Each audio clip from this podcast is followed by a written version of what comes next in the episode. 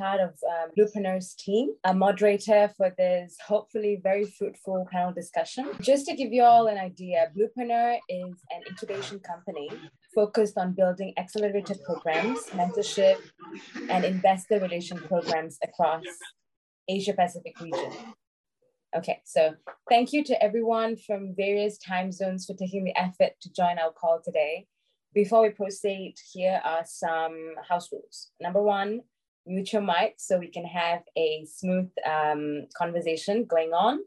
Um, if you have any questions, feel free to put the questions up in your chat box and we will beat the speakers when they're ready, yeah?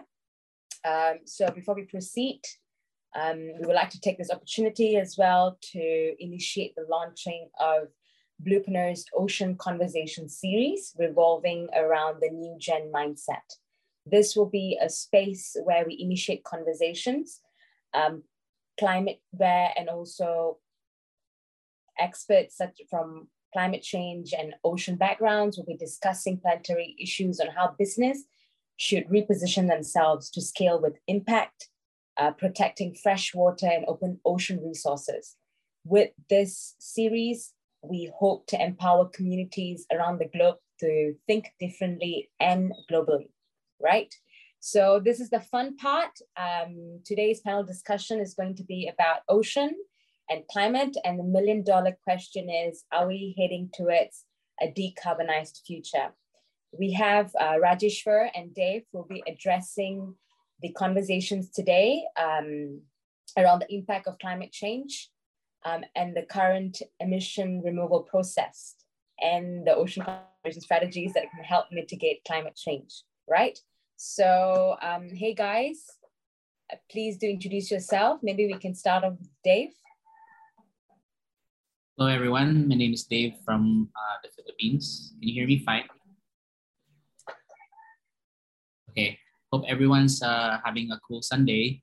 Uh, my work is in marine conservation. Um, the most basic element of it is a marine protected area. So these are um, uh, critical habitats that we protect.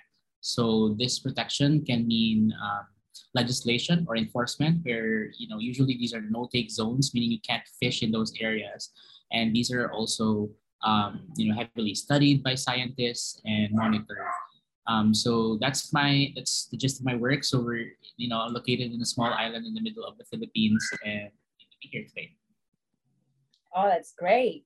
Um, and rajeshwar your turn yeah myself rajeshwar and uh, i'm the founder of zero carbon so we are mainly focusing on uh, uh, making the emissions reduced from the digital infrastructure. Uh, so today's uh, digital economy is growing at an enormous rate and uh, there is so many of emissions coming from this industries and maybe the future is more digital and like metaverse or maybe more into the Bitcoin and Ethereum, whatever it is. So uh, we want to decarbonize the area and uh, we are looking forward, uh, yeah, in this sector of uh, uh, business. Yeah, definitely. Um, this whole metaverse is taking over the world and I'm already saving up money so I can get my first Bitcoin. Can't wait. and so since you're already uh, here, I'm gonna put this question forward for you first. Um, in your own terms, what is decarbonization and ocean conservation?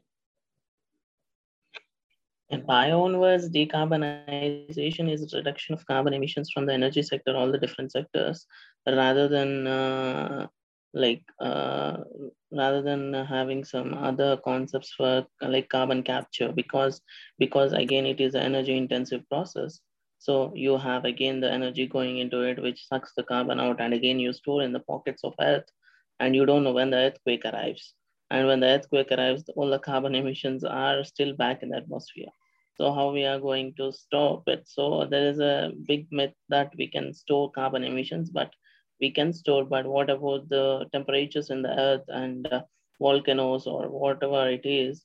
So the problem is like the carbon dioxide will burst back into the atmosphere. So, and then we don't have even control over those carbon emissions.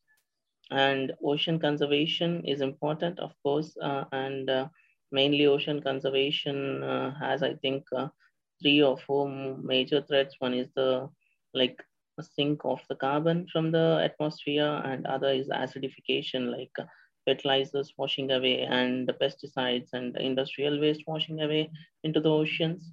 I think as the recent study in the UK mentioned that there is a, a sea or the uh, river which is acidified due to this and the government is corrupted and they did not look into it. And after 15 years when they look into it, it's like oh, the complete uh, river and the sea is completely polluted one side. And the other thing is plastic and the other thing is fishing is the major industry for the ocean conservation i think so these are the four industries one have to concentrate mainly i feel for the um, ocean conservation. Yeah you're absolutely right. Um, back to dave then. Um, your in your own terms how would you define decarbonization and ocean conservation? Um, let me start first with the uh, um, reality closer to me, which is fisheries. You know, the reality of fish communities that is linked to poverty and lack of food security. These um, um, issues are felt um, by you know the people on the ground, and this is where I am with. Um, most of the time, they do not understand decarbonization. It's not something that is being discussed um, in the community um, unless they have education. But even in educational systems, um, decarbonization is still an enigma of the topic and um, sometimes limited to the technical experts. You know, um, it's so enigmatic and something that they cannot relate to unless these, you know, this issue of decarbonization and climate change is being talked about in a language that they understand which is actually fish, right? Unfortunately, it also boils down to what food you have on the table every day for these kind of you know households. So um, ocean conservation to me is unfortunately anthropogenic as well. It's human centered. It's about us not, you know, um, losing the resources that we depend on so that we can live our lives. So ocean conservation, unfortunately, is usually defined in the context of human beings who need to survive and think about uh, environment as a resource, something that we need to exploit, but not too much. Thus, the birth of conservation. However, okay, maybe I need to stop there. but go because, on. You're, you're making you're making a good point. At the end of the day, it all revolves around how um, anything benefits the human population, right? So it's all about the balance wrap it up, maybe to circle back, you know, ocean conservation to me is not about the new technologies or the new um, management approaches that we learn in terms of legislation or enforcement or fishery management, but it's actually understanding our heritage. You know, indigenous traditions are very important to this conversation because they have lived off their waters for generations. You know, what has changed? what were the markers there so for me more than of course there's by you know the ecological studies of it but also the social aspect of ocean conservation is very important.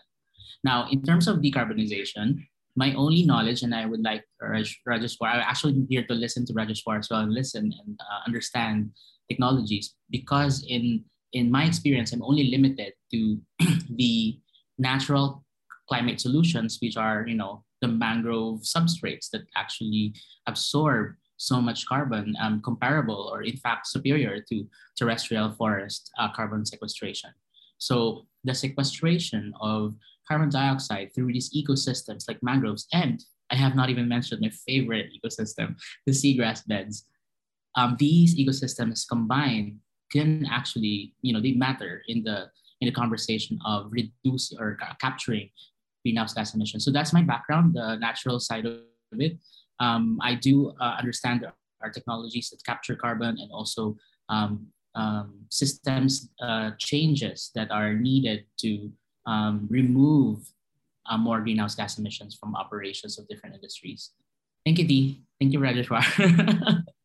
no, I think since you're already there and um, a lot of things that you said about how people are intrinsically connected to the ocean and um, also the ancestral knowledge, right? Because they have been living so close and they know what's going on and we need them. And a lot of this decarbonization word actually comes from the upper management, people who have so much more power and people who know that they're actually making a major impact. I think the lower community are still very much lacking in understanding of, you know, because it, it's it's not, there's a definitely a knowledge gap. So I think because you work on the ground, a lot of your work revolves around communicating with people and also seeing what's happening to the ocean.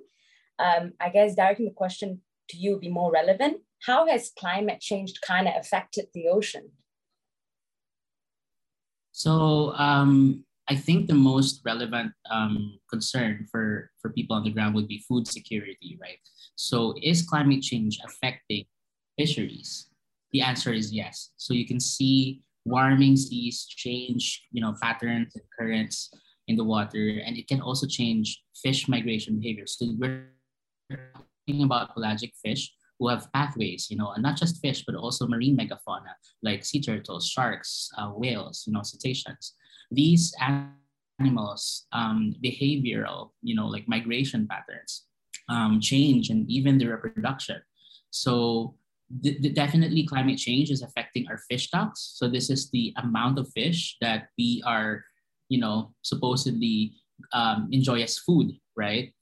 Um, so that's one. The second would be um, climate change impacting. So we, um, Rajeshwar actually mentioned acidification. So the chemistry of the ocean changes, and you can see in scenarios, um, you know, released in peer-reviewed science, uh, you know, in, through the IPCC, you can see that um, impacts that are being anticipated are loss of seashells. Certain species are also important to certain local food ecosystems. You know, so it still relates to food. Um, also, typhoons. You know, stronger um, uh, weather patterns and sea level rising, and then also coral bleaching. These are natural phenomena around us that are impacting climate change. Uh, sorry, impacting communities. No, uh, with this climate change. However, uh, and Rajwar, I'd like to always uh, emphasize that some of these phenomena people don't really care about unless it's about affecting their food source you know they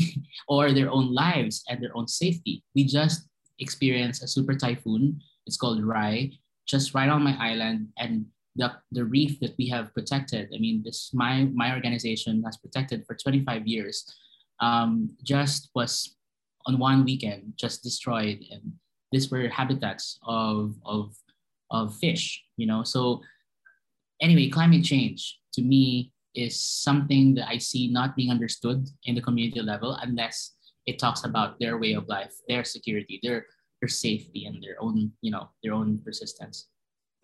I'm really sorry to hear that. Corals are so beautiful. It's so many different lives and it's a whole, you know, it's it's a home, isn't it, for so many animals and how they depend on it. Sorry to hear that. And um, I'm sure a lot of work is going on for that. Um, Rajeshwar, what is the importance of decarbonization in the era we live in right now? If you can relate it to statistics, connect it to statistics, that would be great as well yeah carbon percentage is increasing of course but uh, decarbonization i think uh, it can be only it can be only done from the roots where it's generating because until unless you do it it's not uh, accurate because after uh, coming into atmosphere nobody has control of it because you can't suck the complete atmospheric air and uh, remove the carbon dioxide and save somewhere else so uh, it's it's impossible to do that, and the oceans as a major sink here. So if oceans are getting warmer, the fish will migrate to other places or might go to lower uh, uh, areas and there the fish might not able to resist uh, the pressure from up of the ocean. So they might die or they might not even resist the heat of the ocean. So uh, there is so much of like it it can uh, like kill all the fish or it can all uh, kill the uh, marine life one side and also corals. And on the other hand the plastic is also making so much of impact here in the marine life and conservation i, I feel and uh, yeah that's my area, point of view i would say absolutely so going going back to that um there's clearly an imbalance in the ecosystem, right? And people are becoming aware of it. and you can hear a lot of like, oh, let's uh, be sustainable. We have eco-friendly straws. Uh, we have so many different uh, products that are being developed, and uh, big, big companies are also using the concept of sustainability to kind of like bring in, attract a new set of market because everybody's shifting towards sustainable movements, right? So this is a question directed to you, Rajeshwar. With an increased, increased popularity in sustainability, uh, companies are sort of misleading um, consumers by greenwashing, right? Rather than taking important climate actions. Is sustainability the same thing as taking action on climate change?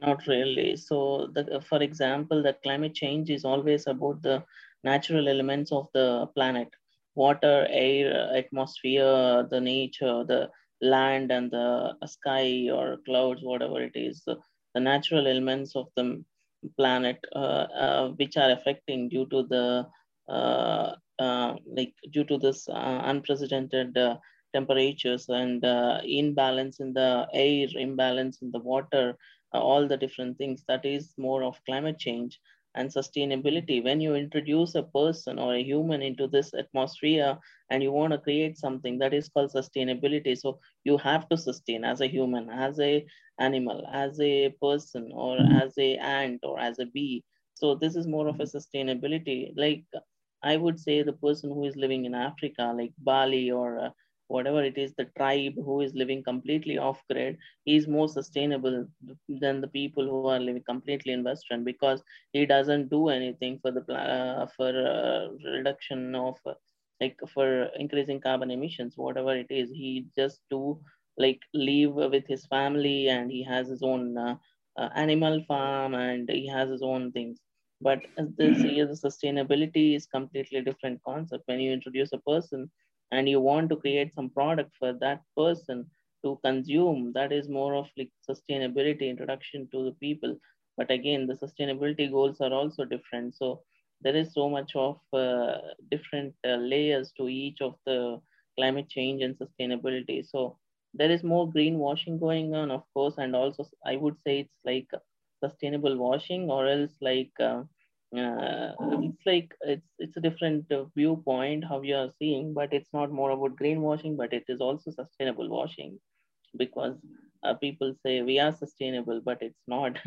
Uh, you can't rest, you can't live without the technology. From morning coffee to evening uh, up to going to bed you need to listen to some headspace or tiktok. You have to watch whatever it is. So so it's more of tech uh, introduced into your life. It's not sustainable i would say very inevitable to lose technology in our lives completely.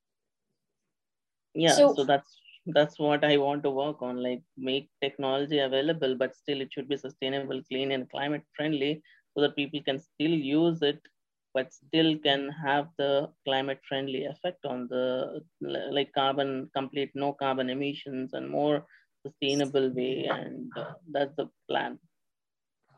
Have you has the plan been working so far? Yeah we made some partners and we are working on like different concepts so yeah. Okay so you're clearly not greenwashing you're actually doing sustainable work. Yeah yeah because if i do it there's no difference uh, like uh, whatever it is like if i want to introduce a new technology of course either it should be like a tesla or it should be like again new iphone or new apple or something like that but it's not that so easy to understand the technology, right? So there is so much work behind, and we are working on it. Absolutely. Good luck. If you could tell our audience, um, what are the simple ways we can take climate actions? Like, how can we practice that? There are so many simple hacks. Like uh, there are one 100 or 200 hacks, like uh, to uh, do really the climate action like buy the food from the local stores rather than buying from the uh, internationally shipped goods or something like that. And uh, walk uh, walk or take the public transport rather than having the commute like a bike or uh, cars and so on. So there are so many small small hacks where we can still reduce most of our carbon emissions. Use green energy like solar energy or wind wind energy. Or else like uh, uh, don't use coal for cooking or maybe wood for cooking start using electric stove or something like that, which is more efficient or effective. And uh, yeah, that's there are so many simple hacks where people can follow still and uh, yeah, create a small uh, action. Mm-hmm. Absolutely. It's just going back in time, not being so dependent on technology, for sure. Um, back to Dave. Um, based on your experience, what would you say your biggest challenges are in marine conservation, and how would you address them from your end? Mm, politics would usually be the first on my head when I talk about problems in marine conservation. It has nothing to do with species and habitats, and sometimes not even scientists can make difference when politicians have to dictate, you know, um, policy. You know what I mean? So absolutely. um, it's more like um, I read this quote that says, um, "Nothing is going to happen to nature if you got if humans extinct. It's it's they're still going to thrive. It's just about us being here and actually making the impact. So nature is going to thrive um, no matter what. We are just slowing its process and we're destructing it. So the end of the day, the politics. Yeah. Yes. If you dig deeper into our, you know, collective consciousness, I mean, look at our movies and our literature. We when we talk about um, issues that communities share. I mean, okay, you will. I'm just trying to make this conversation light, but I don't know if you've seen Game of Thrones, right? But in Game of Thrones, there are White Walkers entering the kingdoms, um, and these are like. I can see your face.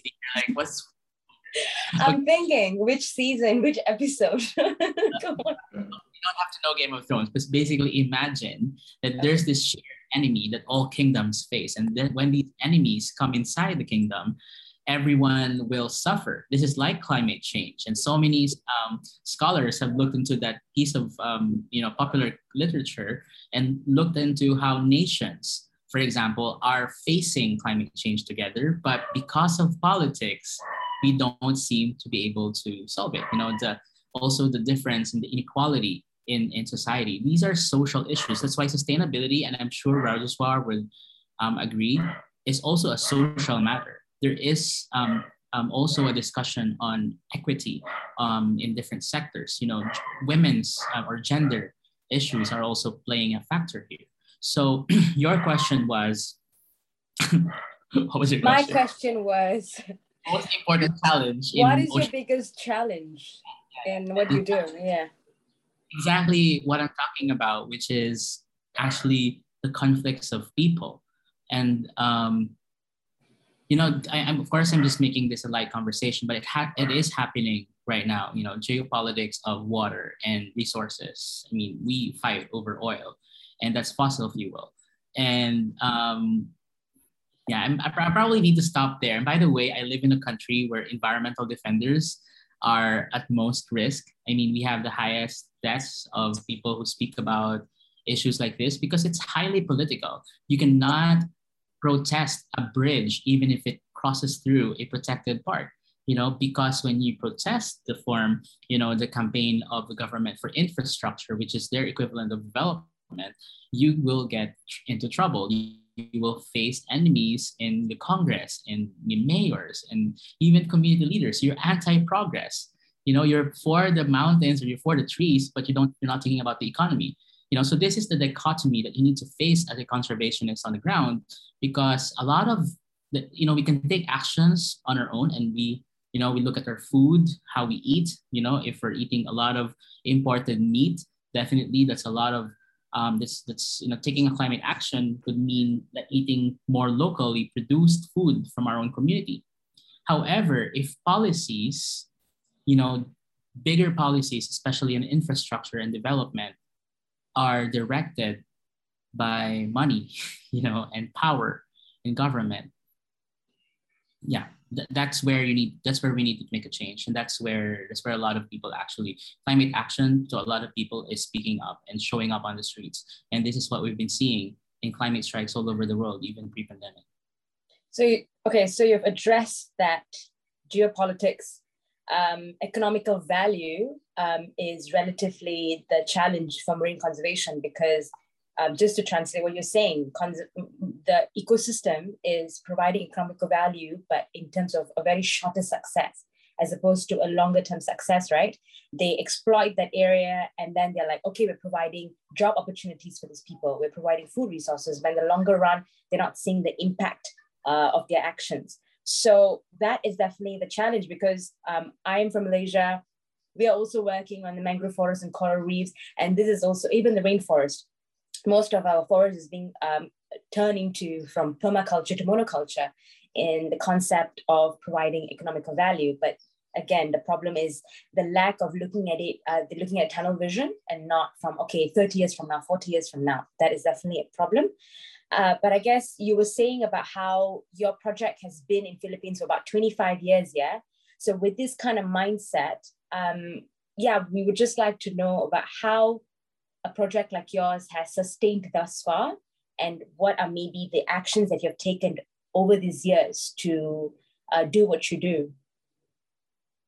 So I'm not a found, I'm not the founder of the organization. Right. You know, yes. Five years. That's a long time. Um, and I look young, right? I sound young. Um, For sure, so, but have you know the gist. It's a very interesting story. Um, I'm not saying that um, we have found solutions to those problems, especially uh, political or governance issues, because they still do exist uh, as of the moment. But what I saw in organization D is that, you know, sometimes you can call it slow, but it's a it's more of like a slowly but surely working on the education of the next generation of scientists and advocates and artists and teachers who would actually um, push the conversation you know inch by inch and i have seen this in the last 10 years i i started when i was 15 years old i'm lucky enough to be in a conservation camp where i learned to take care of endemic endangered animals i fell in love with these species. I was a zookeeper in a conservation um, captive breeding center. I was 15 years old. I met a biologist, and that inspiration, that experience that really was inculcated in me, I think this is how I believe we can um, address the challenges that we have before us. Um, it's really the connect, you know, connection and the inspiration, the inspiration that we need to, um, you know, move people with once they're moved, once they know um, that this is not just a romantic cause, but this is something that really affects their life. Um, like what happened to me when I was younger, I would, whatever I do, whether it's in it's for law, it's for, um, you know, um, um, science, it's for governance, or it's for communications, um, or actually even for business. I can, you know, I can take, you know, I can take this inspiration with me. So oh, that's great. It's really powerful storytelling and inspiring the next generation and also the present and the future. Yeah. So I've seen I've seen that um, also um, produced, you know, concrete results. Like I work with um, biologists who are working with this, um, you know, um, the very endangered, critically endangered uh, population of dolphins or Irrawaddy dolphins in our coast. He was also my age. You know, we went to education programs together. Then on my on the other projects, you would see people who are pushing for um, you know um, proper waste management, and they are also alumni of these programs. So the investments that were made upon us by people who you know design educational programs actually produce results and i think this is a stronger stronger the community the sense of community around these issues would really matter in the end no matter the technology no matter the politics the sense of community would be a strong, um, you know, this would be the strong um, a pathway towards working together for combating climate change. Absolutely. The Mo in the team is powerful. Thank you so much. Very inspiring. Um, back to Rajeshwar. Um, so now, because you're the tech guru, right? So um, the question states here, we do not have the technology to quantify both the carbon absorbed by vast ocean and by land. Um, and scientific assessment of marine carbon storage are also lacking. So how can startups measure the efficiency of blue carbon solution to make informed business decision? This is for Rajeshwar. Yeah, like there is uh, no solution at present uh, for the calculating of the carbon emissions from the oceans because uh, you can't really calculate because how much of percentage of atmospheric carbon dioxide is still in the atmosphere and how much is still sinking into the ocean. It's very, um, it depends on the algae in the oceans or the coral reefs in the ocean, how it's uh, re, uh, absorbing the carbon dioxide uh, into the uh, ocean and getting into the like uh, creating oxygen back and uh, uh and it's also said that uh, all all people say forests are the lungs but oceans are the biggest lungs because oceans produce 70% of oxygen. And uh, so people don't know that and that's the main problem. But the thing is there is no way we can calculate this for any business right now at this point of time. Maybe you can look into demographics from NASA or maybe NOAA uh, from USA and uh, maybe uh, use their algorithms or use their data to uh, efficiently find how the carbon emissions are in the ocean right now, or maybe use artificial intelligence and machine learning in the future and uh, find the real uh, carbonization of the oceans and the seas and so on. Okay, so many startups are gearing towards that? Mm, not really. They don't really do that because they don't know it one thing. And and it's also a biggest vast region right? Because uh, for example you are a business in uh, somewhere in uh, new york but you don't know the water is flowing uh, ocean currents right? And you mm. carbon emissions and it's the carbon emissions uh, uh, like sink might be somewhere in uh, southern asia somewhere in other parts of the ocean right mm-hmm. so the airflow the current flows and uh, the water flow there is so much of difference right so we can't really tell like uh, is it really creating an impact right now that's a startup or because mm-hmm. we can't calculate exactly because we don't have the actual demographics at this point of time so it kind of sounds like when you start up a business now, it's equally important to get an analytical back, you know, like an assessment, especially from people who are in that in the in the in that field, scientists, researchers have done the work. So then you analyze and how you are able to, you know, um, implement. Right. This yeah, is the only way course. around. Yeah. Yeah. Okay.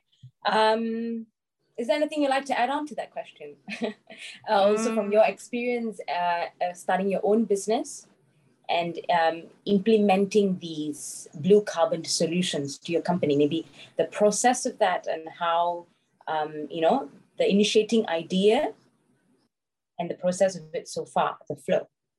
Blue carbon, I think, is not. Uh, we I I am not into blue carbon solution mainly because. Mm I feel I can't calculate because it's impossible. There is no technology at this point of time that I can calculate. And mainly we are concentrating on uh, making the uh, energy systems more green, sustainable, long lasting, and uh, more effective uh, for the future, which will last for 30, 40 years, not uh, more into renewable and uh, regenerative energy systems, not really the today's energy systems, what you're looking into. So I am not into the blue carbon mainly, but I am into the this technology where I can reduce carbon emissions, but not really into the carbon of oceans because there is bigger things over there. And uh, yeah, I will go on to that business later, but not now because okay. there is so many things to handle right now in this area. Then I can go into that area because it's uh, it's interconnected, right? So whatever you do in the carbon tunnel vision, if you see, it's interconnected the ocean seas water whatever it is so it's like uh, once you start in one industry again you have to go to other industry and tackle that too. So like maybe mm. in the future we might do it but right now i don't have any uh, information on it right? But it's in the it's in the mind. It's definitely a concept to yeah yeah of course it should be there right? So like uh, once mm. you start the business and there is so many interconnected points for it right? So you need water for your clients you need water for your customers and again you have to look into the water water oceans and food also so sustaining is more important for everyone so absolutely Um, back to Dave. Thank you, Rajeshwar. So just now you're speaking about the mangrove forest and you were talking about seagrass and um, different ecosystems, right? Uh, NASA studies um, in 2020 shows that uh, we have lost over 3,400 square kilometers of mangroves. A big, big percentage of corals um, are damaged. Um, and also we've lost a sea, big chunk of seagrass and these are all uh, carbon sequesters, right? Um, most people except the scientists unaware of this issue, just like the movie Don't Look Up. I'm sure, I don't know if you guys watched it, right? So how does a conservation project like yourself make an impact to reserve the loss, Dave? To reverse the loss? You can't do that. It's very ambitious. wow. I mean, um, there are there are uh, technical um, approaches that we can take to recover, you know, lost hectares of mangroves and seagrass.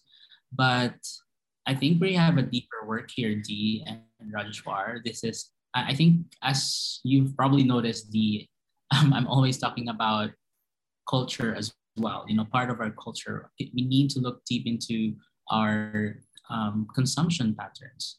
You know, if even if we recover hectares of mangroves and seagrass, but we're also demanding resources that are equivalent to those that we built. I mean, is there such thing as a sustainable, you know, a, a truly sustainable cycle of production and consumption? I think we have developed a generational sickness of craving for material prosperity, right? I mean, everything needs to be convenient, everything needs to be produced with our convenience and sometimes even luxury. And this is such a very sad state. And I think this is something that we need to address. I mean, we cannot separate the science with the social aspect of climate change. You know, there's the unequal, uh, unequal distribution of resources and unequal um, policies that affect different nations that are trans, you know, have transnational issues. These are not issues that my country needs to solve every typhoon, every time a typhoon ravages our country. This is, you know, if you look at the carbon footprint of a somebody in the Philippines compared to somebody in in the US or China, it's very, you know what I mean? It's very glaringly different like we are contributing i think less than 1% if i'm not mistaken. And we bear the brunt of this. This is why you have concepts like climate justice.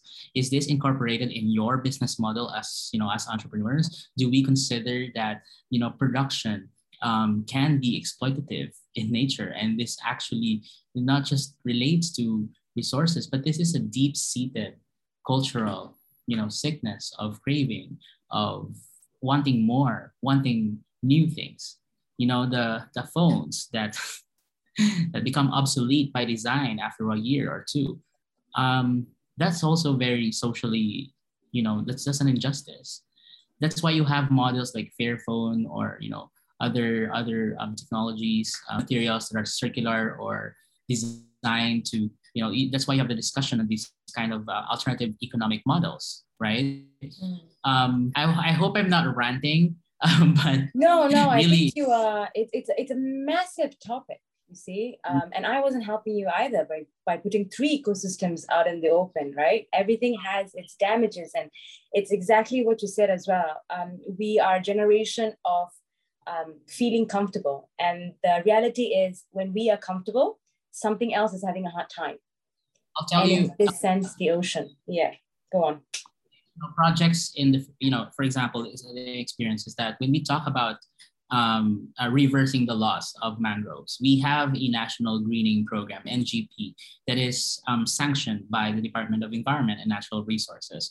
But that department, you know, historically was founded in the, um, I have to say, American uh, system of uh, management of resources, meaning how can we yield um, as much as we can you know, as, as efficient as we can from natural resources like forests. So obviously, when they started the national greening program to, to, to plant more mangroves, you know what happened? They created more problems. You know why? Because every seed there has a cost, and they organize people's organizations to be. They will need to pay every individual um, tree that was planted, no matter where they were planted, if it was the right substrate, if it was the right ecosystem, they they counted, they would pay money per seedling for these mangroves. This is a national reforestation program for mangroves, right? I mean, look at it, I would say, oh wow, I'm happy because they're putting money into this and engaging the communities. However, the social issues that are still persistent there cause problems because when there's money, there's corruption. If you're not able to address these systemic and behavioral um, uh, issues, even with, with whatever we do to reforest, you would still encounter problems. So now we see those people organizations fighting over the money for that seedlings that you know grew up to be mangroves um, you would have issues about uh, mismanagement of funds, you know. So these things need to be considered when we create programs for mangroves and seagrass. It's not just about those habitats. I mean, if we're just working for them, I'm sure they will, it will work. But we are working with people too. People who use these resources, people who live by the mangroves, people who might make money if they destroy the mangroves, you know, for, for firewood. And and and so many complex issues. That's why I always, always emphasize that um, the conservation is interdisciplinary. We need the scientists to make the assessments. We need the innovators to build technologies, and but we also need the community buy-in. So we need to um, have social science skills as well and communication skills, so that we can truly interpret. Yeah. Okay, so you haven't technically answered your question.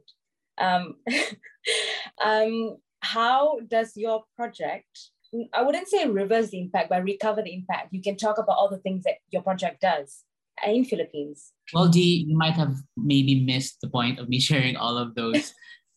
um, you know, so how what do we do? It it doesn't. It has nothing to do with technology or technical programming. I mean, of course, I can talk about that. I can talk about you know management planning, how you incorporate um, science into management plans. You know, when you have a protected area, terrestrial forest or a marine protected area, you would need to build a multi-stakeholder management board, you know, usually led by a, a protected area chair. So this the organization of this requires more than just the science. So what I'm saying is we're capacitating, you know, people of different sectors to participate in this process, you know, using, you know, sometimes you can you can even use design thinking in this process. You can you need to use facilitation techniques. There is that is what my organization is doing on the ground. Mm. These experiential learning, or sorry, facilitate these learning experiences so that sectors can come together and solve the issues, no matter what the technology, no matter what the policy landscape. What is important is the community, the people. You know, if we don't have that, you know, if we don't have that, we cannot reverse anything. We cannot do anything. Um, as I have mentioned earlier, a national greening program that didn't build the values of the community to be able to sustain that project, you know, it caused failures. This is exactly why why my answer is such is such. You know, it has to be a nuanced perspective of what we actually implement. Also, D, I need to share this, and this is something that you might also be familiar with. I come from a city, you know, three hours away from, let's say, the marine protected area that I work with. I go there, bring my scientists, we do the assessments, and we tell the communities, oh, you shouldn't be fishing in this area because this is a critical coral reef. And if you fish there without regulation, you will basically run out of the fish stocks, you know, the fish uh, shelter. And then these communities, if you didn't have any buy-in or didn't have any social um, preparation, they're gonna say, who the hell are you coming to my community telling us what to do with our oceans? We, we have fished in this reef, you know, for generations. My grandfathers, my, my grandparents have, you know what I mean? So So yeah, you have to be able to provide. Yeah, you you you are an outsider going in. Um, I know a lot of conservationists here in Malaysia itself that have had to change their identity. You know, move their address be part of the community, so the community would listen to them. So there are sort of radical actions you have to be able to take on both sides, I guess, if you want to really fight this issue, you go all out. And I think what you're saying is also go to the ground root of the problem and address it from there empathy. Empathy was usually empathy. be the first step in this process. I mean, if you do project management, you also do stakeholder, you know, analyze your stakeholders. It's the same with businesses. You need to grid them. You need to like analyze this, this different sectors. Who are the most influential? Who is the most invested in this in this um, conservation project? You know, analyzing these and understanding how we can communicate and engage them is a very important process that many conservationists, unfortunately, do not start with start with the numbers, they start with the intellect intelligence and go to like presentations and say, okay, this is what we know about your your your environment. But that's not, I have seen so many projects fail at the very start just because they didn't have a buy-in at the very beginning. And that would be seen as condescending, like people who parachute into a community and dictate what how resources are going to be used in that area. That's that's that's definitely is uh, something that I, I always um, warn uh, my, my colleagues about. Very interesting, uh, Dave. A lot. I think I think you have a lot more to say. So we're gonna go with Bachu first, Rajeshwar, and then get back to you. Um, Rajeshwar, so how are the credit carbon credits going to help sustainable driven companies be profitable and how are prosumers going to play a leading role in that process? What are like what are the other methods rather than carbon credits can startups implement or look into? I think carbon credits can't help because it's a type of greenwashing because you buy the credits, you plant trees somewhere else, but uh, there is no really action over there in my opinion. And even there are so many companies that are planting trees, but still they plant the trees and cut after three years because they need the wood for uh, uh, for your IKEA stuff or for your uh, uh home, for your uh, food or something uh, for your what do you say? This um, grilling the meat or something like that. But still, or coal, but still you can't really has control over it. And these are not really the carbon credits can't help. And uh, this it's not a sustainable way either. And i mainly feel like you can create some green points or eco points where people get some value to it when you buy some products. And then with that you can uh, go to the local shops and get some products. In that case local communities are also getting help and you can also create a local economy over a period of time when the be- people behaviors will change because they want to go there and buy the product because they like it. So until unless then you don't know the product is existing in that local market right? So mm. I mean, maybe that might help uh, create more sustainable value and less carbon emissions one side. And uh, i suggest that green points or eco points might help rather than carbon credits what doesn't carbon credit relate to example like okay if you purchase something we are going to plant a, a, mangrove tree. Doesn't that equal to carbon credit as well? Uh yes of course. But the thing is it's not like directly carbon credit. Like if you if you buy a product they buy they plant a tree and in buying a planting a tree or something like that the company or the non-profit organization is giving some credits to the mm, companies and with this carbon credits, the companies are exempting the carbon taxation, which is government is imposing on them. So the carbon pricing taxation right now is at least 85 euros or per ton in Europe, or else in US some uh, $100 uh, uh, per ton. So they want to exempt that carbon emission taxation. So in that case, they are asking you to buy the product. They plant the tree they get the carbon credit uh, from that non-profit organization and then they exempt the carbon taxation. So it's directly not proportional to anything it's just indirectly proportional to all the things and you can't even control over it because again these non-profit organizations are not 100% accurate because there is corruption there is uh, so many other lobbying going on here for example shell or any oil companies whatever you take so there is so much of lobbying and so on.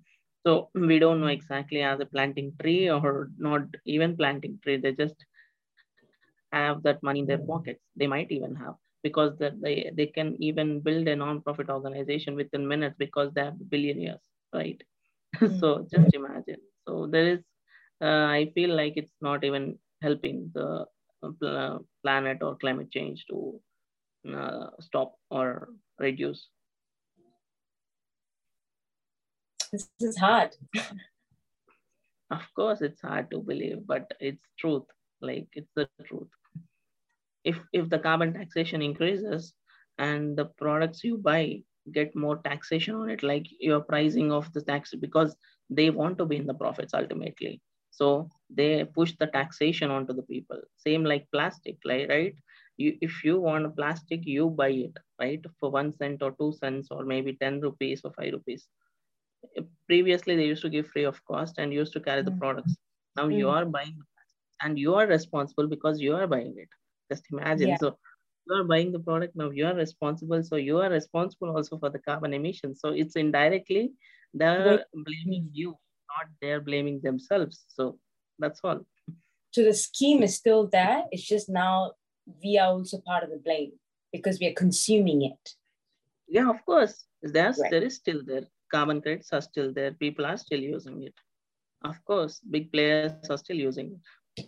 So i guess your advice here would be to always think local one thing whenever you are trying to yeah think local decentralized and social economical everything. Like uh, uh, you need a decentralized system but also a centralized system. So you incorporate mm. centralized decentralization rather than having completely centralization so that makes more sense and the more effective and efficient in my okay i guess also think creatively right Yes. All right then. Uh, this is the last question for Dave before we can have a concluding question.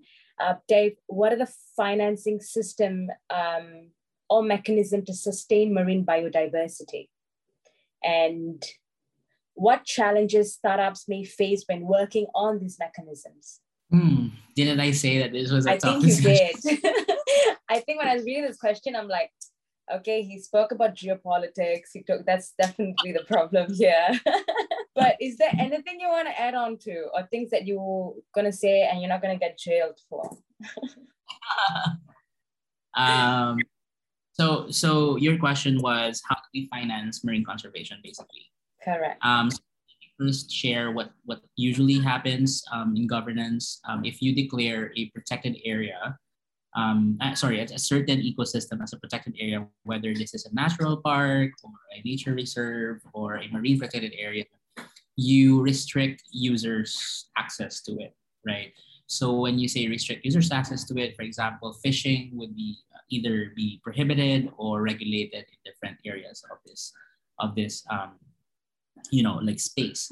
Um, so you institute users' fees, so or environmental users' fees when um, anyone who uses this resource would pay a certain fee or levy, or, or, or you can also say is similar to a, ta- a tax, but it's, uh, um, it's only put on when you're accessing this area, whether you're a tourist, you're a fisher, you're um, a company that's using some of these resources that are from that area, and you would have regulations that are um, set by a multi-stakeholder management board, meaning in that management board, you would have seats, voting seats that represent different sectors. You would have um, people who want more money and exploit more on that board. You would have, you know, also activist organizations who are working for the local communities, especially if there's indigenous peoples affected in these um, areas.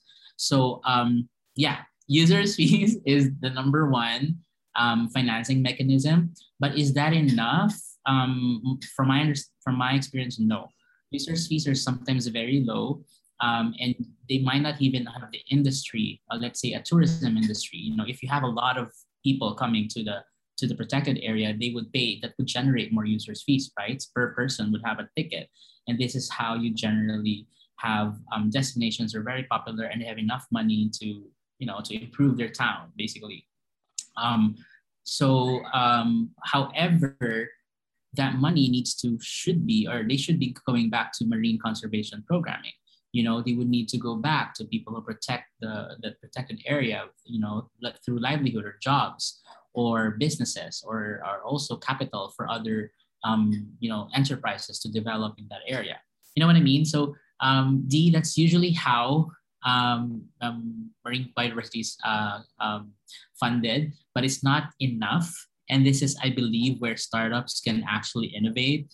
Um, I cannot describe how will that work, but I've seen many startups beginning to generate a local economic um, models that will generate more money for the conservation of a certain area. Absolutely. Um, from what you're saying and what also Rajeshwar is talking about, I think it's also the centralized system. You can do all of this, you said, right? Um, um, increase, like have, a, a, for example, you have protected areas and you have a fee, right, to, to enter this area and stuff like that. You do all this, but there is no centralized body to assess all of this. It's just people like having certain rules, and then we don't know where the money actually goes in the Philippines. So yeah, okay. Um, I have a minute to go you into do. that. Let's go. So you have you would have a centralized system for protected area management, um, and that is usually where corruption comes in because if you have a national agency, you know, centralized getting all the fees and then just basically allocating them to different parks, then you would lose the representation of, of the community. Sometimes it's, you know, you would, you would have emerging issues with this. So we do have nationally protected uh, management areas. I'm not saying this is a bad model, but I'm just saying that you usually have those problems because the communities feel like they lost control of the very own land or water that is part of their, you know, um, heritage. But then you also have locally managed areas like what I'm, I'm describing to you. This should not, this should also be these should also align with national guidelines. I'm not saying that these are loose organizations, but um, this is where we can actually capacitate these organizations, really make sure representation happens in that level. Voices are heard. You know, this is akin to what in our past would be elder councils. You know, when we have councils, you imagine when we were like different communities in different areas, like our ancestors would come together in councils yeah. and issues about their land and their forest this is actually the modern version of it. And we need to ensure that this tradition continues because, and especially that the voices that matter are not lost, you know, that they are not um, kicked out by money or power. And this is what usually is the struggle that we see on the ground. And this is why people could die speaking against this kind of um, systemic um, problems. The, oh my God, is that so scary? That's so scary, right? But yeah. Are you are you feeling scared as you're talking about it? No, i feel like i feel like that's why community is important. That's why i'm talking in this in this group you know because this is the stronger power that we have. We're able to share these kind of like fears and, and hopes for our community this is something that yeah that would build us stronger. Okay so i'm going to come back to that and conclude what you said. Um, but I guess the conclude the question, the concluding question would be, I'm going to reverse this question. I'm going to state what the question is first, and then I'm going to say why it doesn't make sense. Do you think current policies for climate change are efficient, and are we doing enough to combat climate change? so the question clearly is um, has to be tweaked. So I guess you could say that current policies of climate change aren't efficient, right? But what do we do to combat climate change as a whole. And I think as a whole, you've you kind of answered that as going back to the community and um, starting from that, giving them representation, right? Um, allowing them to speak and also give the opportunity for the unheard. Um, yeah, I think you've said it, but is there anything we can do differently or can we do more to what we're doing now with projects like marine conservation projects and yeah you've said it but this is the question.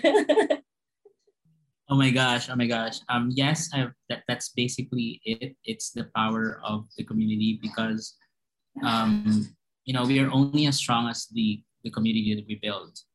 You know um i cannot tell you that the technical approaches or technology or policies that are already existing would solve our climate crisis. I cannot tell you that, I'm sure Rajwar, if you if you read the scientists' um, um, report that this was released from the IPCC, you know, you would have a certain level of despair of the, you know, lacking, um, you know, policies and, and um, in, you know, you know what I mean? Like it's not enabled for us to be able to fight the climate crisis together, and we're even being desensitized. So um, it has to be a message of the heart. It has to be a revolution of the heart. Uh, I don't know if that means anything to you, but um, we do have a lot of work that's in, in front of us. However, in the process, we are also transforming ourselves. And whether or not and, and I, I say this, you know, sincerely, whether or not I can solve the climate crisis, I am trying in every protected area that I can, in every community that I can, to fight for what is just, you know, um, for people in the planet. That's amazing, Dave. Thank you very much for what you do. Um, and Rajeshwar, um, is there anything you've got to say for this as well? Please, we would like to hear your opinion do you think current policies for climate change are efficient and are we doing enough to combat climate change? Not really. For sure. So how can we do differently and what can we do more?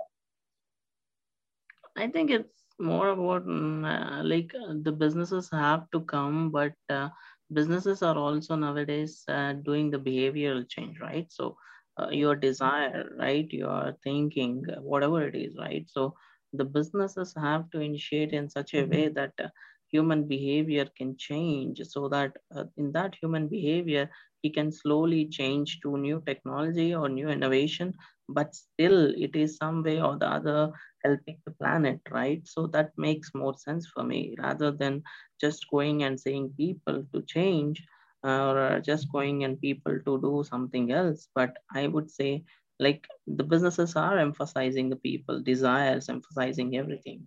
So uh, your ideology is changing your technology technology is changing your mindset uh, like bitcoin changed everybody's mindset and now nft is changing people's mindset. Now everything is changing people's mindset and people are really behind the money not really behind something else right? So if you can bring that situation, people can change, of course, and that can help the, also the planet, in my opinion. So the businesses should initiate in such a way that uh, they really are effective, efficient for the combating climate change, as well as for sustainability attainment, and as well as uh, the for the communities or attaining all the sustainable goals and whatever it is. That's my way of thinking.